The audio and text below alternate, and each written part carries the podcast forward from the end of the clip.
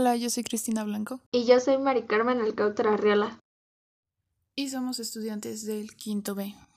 De la carrera de gastronomía de la Universidad Tecnológica de Morelia. Bueno, pues hoy vamos a hablar sobre la logística de eventos. Los eventos comienzan en Egipto por el año 5000 a.C. y siguen con los hebreos en el 1700 a.C. Continúa con Persia, China y Grecia, y en cada lugar los eventos eran diferentes. En Persia los tiempos y las porciones de comida variaban, mientras que en China se distinguían por sus porciones pequeñas. En Roma ofrecía los alimentos de manera voluptuosa, y en algunos banquetes eran muy lujosos por su uso de vasijas de oro y plata, mientras que en otros eran de porcelana y cristal. Y los que destacaban por sus buenos modales al comer era China. Y podríamos seguir hablando de la evolución de los eventos a lo largo del tiempo, pero eso nos tomaría un buen rato y no queremos hacer aburrido este tema.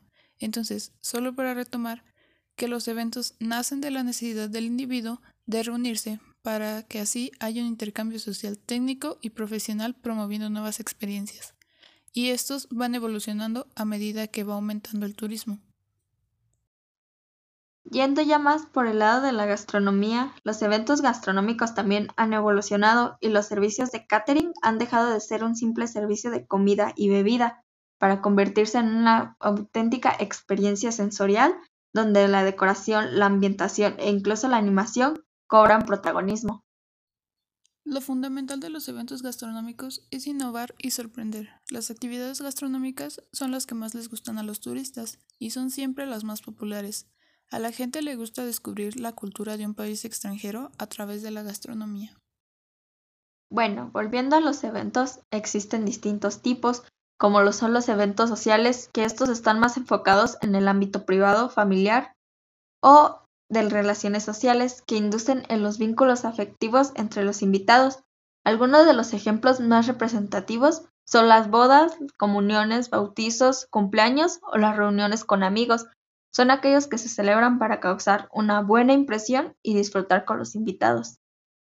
También están los eventos internos, que son una serie de actividades pensadas y diseñadas para los empleados de una empresa o negocio, y por lo general tienen la finalidad de fomentar y potenciar los valores institucionales y corporativos de dicha institución, para lograr la sinergia en los procesos, potenciar el trabajo en equipo y de esta forma lograr el éxito colectivo, Existen diversos tipos de eventos internos, entre estos están las convenciones, las reuniones, las diversas actividades de formación y actualización, los viajes de incentivos y los eventos o festejos sociales.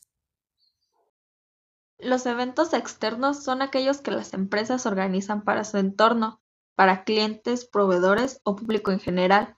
Algunos ejemplos de estos eventos son las asambleas, conferencias, seminarios, jornadas, congresos, exhibiciones, talleres y entre otros más.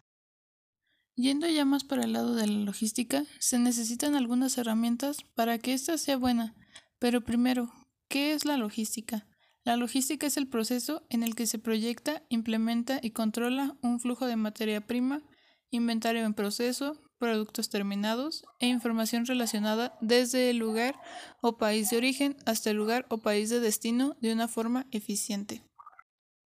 También tiene que ser de manera económica, con el propósito de lograr la satisfacción del cliente, garantizando que en cada momento el gasto de recursos de algún tipo se traduzca en la adición del valor al producto y o servicio, evitando despilfarros o desperdicio y aprovechando al máximo la capacidad productiva.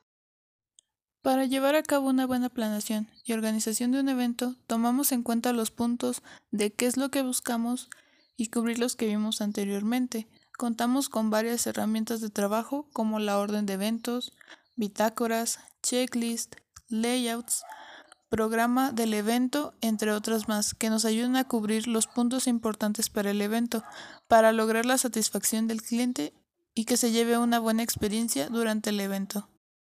Sabemos que organizar un evento no es sencillo, pero las posibilidades de éxito son mayores si desde un principio haces una buena planificación.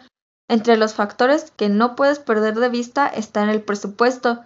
El presupuesto de un evento es un factor fundamental que como organizador te limitará durante toda la fase de preparación.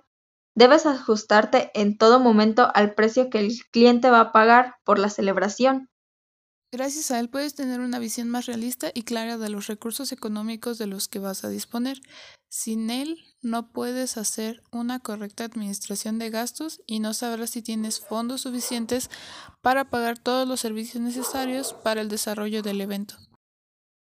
También debemos tomar en cuenta el cálculo de aforo y distribución de área, que es para saber la cantidad de personas que se van a ubicar en un determinado lugar, ya sea un salón, restaurante, hotel, bar o cafetería, y la colocación y distribución de mesas y sillas en el espacio, con el fin de optimizarlo y que exista un buen flujo entre las personas y el personal.